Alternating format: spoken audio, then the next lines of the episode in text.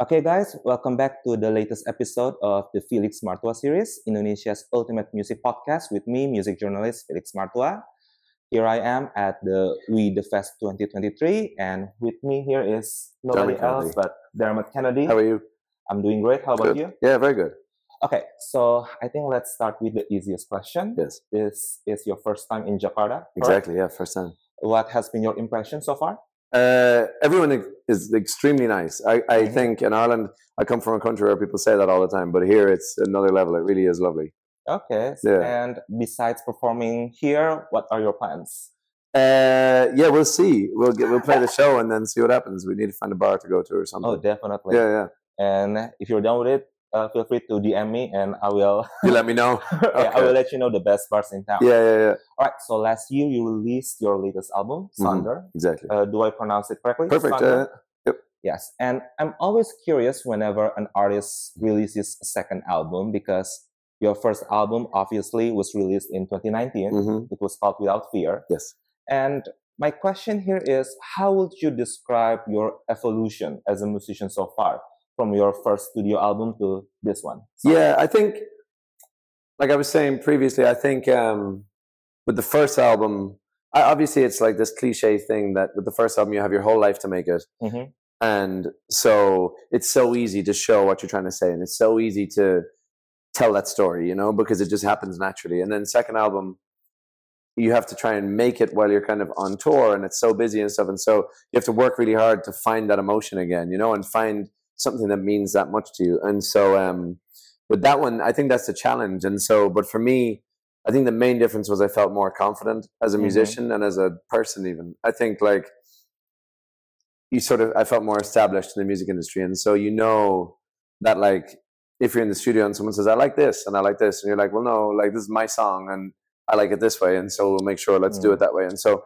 I felt more confident in that sense. And to be honest, I just felt a bit more open. I think I think sometimes people complain these days about how quick music moves and how there's like so many thousand songs released every single day. But like Right.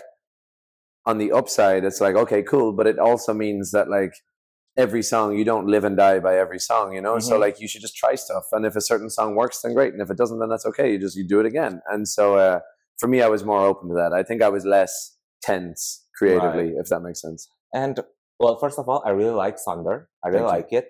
But one thing that I do notice is that compared to Without Fear, it Mhm. seems that this particular album is a bit poppier.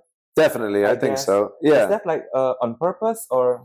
Yeah, I guess because everything's intentional that I do, but also I wasn't kind of I didn't set out to make a popular album. You know what I mean? Mm. I just I think certain sounds. I think as well for me from first album and second album, I went from playing small crowds to much bigger crowds. You know, and so when you have a crowd that's like really loving a song that's upbeat, Mhm. that's a beautiful feeling. It really is. Mhm. And so like that's something I'm kind of drawn to. And so I want to do it. But also that's why I have songs like say Innocence and Sadness on Sonder Yes. because it just I, I, I want to show people that I never want to leave those songwriting roots behind, you know, Mm-hmm. and I always that acoustic part of me is always going to be very important to me. Funny you should mention that song because, of course, there are many songs Mm. that are very impressive Nice. that uh, comprise this album. But that particular song, Innocence and Sadness, Yeah.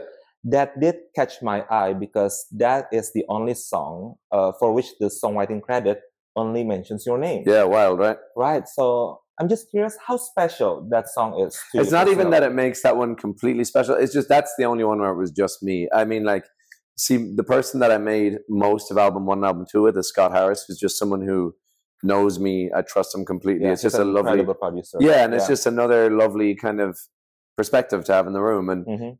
for me, someone where lyrics are so important, he really understands how to like talk to me about that because Right. I, you know, like I get so sensitive about it, and so uh, I need somebody who knows me and understands what I'm trying to say. But that one, yeah, that one just kind of happened naturally. I think I needed that song, you know, because like you said, if it's a popular album, if if someone doesn't like that, Yeah. I still want them to hang on, hang on to that song and know that at some point I'll do a whole album like that. You know what I mean? I think I think these days it's funny. Like people kind of say, "Oh, I don't like this," and so I don't like them, Mm. or I used to like this. It's like, well, this is a full career. You know what I mean? Like this could be 10, 20 years. So it's just like I'm gonna do everything.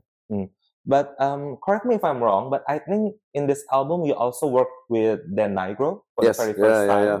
So I'm just curious, like for this particular project, how did you choose your collaborator? I mean, like it's interesting. It's funny because, like, to be totally honest with you, you got a long list of people, and then Yeah. certain ones pick up the phone and certain don't. You know, So, happens, yeah. totally. So, but with Dan, yeah, I feel very lucky to have worked with Dan. To me, like, my favorite song that I did with Dan is "Dreamer," and I uh-huh. just he's. I think in a world in like a music industry where pop music is getting louder and more full and Mhm. more kind of like everything has to be so intense right. I think that song is a lovely example of his touch, and it can be quite delicate and considered Okay. and stuff. I thought that was nice. Now, after that album was released, Yeah. I don't know about you, but uh, people around me said that okay, so basically, uh, Dermot Kennedy is like the darker version of Ed Sheeran. What did you say? Right. I'm kind of into that, to be honest. I don't mind that at all. Yeah, yeah, yeah. Because I think, I I think it's an interesting situation I'm in, in the sense that I want to, I want to play to as many people as possible. Like we Mhm. just got done playing some stadium shows in Ireland, and Right. which I, I don't.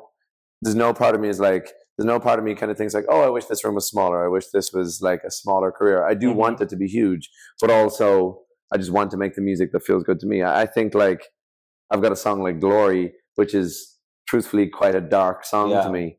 When I've got the whole place singing it, it seems like Mhm. a very hopeful thing. And so, uh, yeah, I'm okay with that sort Okay, of. so that we line. have reached the end of our interview, Okay. unfortunately. But I know that uh, this album like has not reached one year old yet. But I'm just curious, like as of today, have you tried imagining what your next chapter would be? Totally. Oh, like for a long time. I'm excited. Okay, Yeah.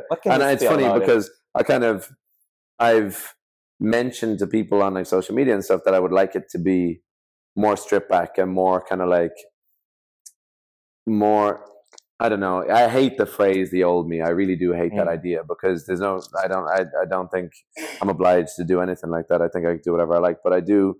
I think I'm just excited for it because I think it's potentially going to be the best of both worlds. I think it's going to be musically broad and varied, but also have a very strong idea in the center. I wanted, I wanted to have see, like I don't want to, I would, I don't want to say it's like a full innocence and sadness album. I Uh-huh. don't want to say that, but like that feeling. Okay, but Yeah. will we see like the more hip hop side of you? Yeah, maybe, maybe. Maybe. I've thought that sometimes. I went to see like I went to see Kenny Beats at Glastonbury, and I, all that music. I was just like, I would love to like make music like this. Just the Okay. instrumentals, just for it to sound like that. Yeah. Right. So we'll see. I, I think that's the beauty of how long it's taken me to get to this point is that I'm not cornered in any way. I, I can Uh-huh. do whatever I like musically. Yeah. You know, it's lovely. All right, I'll take the Thank word you. for you. Yeah, yeah, yeah. I'll accept maybe. For Yeah, yeah, yeah, I'll accept see. that. So, Dermot, welcome to Jakarta. Thank you. Welcome to We the Fest, and I'll see what you come up with next. okay? Appreciate it. Thanks for having me. All right, guys. Uh, tune in for the next episode of the Felix Martua series next time. Until then, thank you for watching.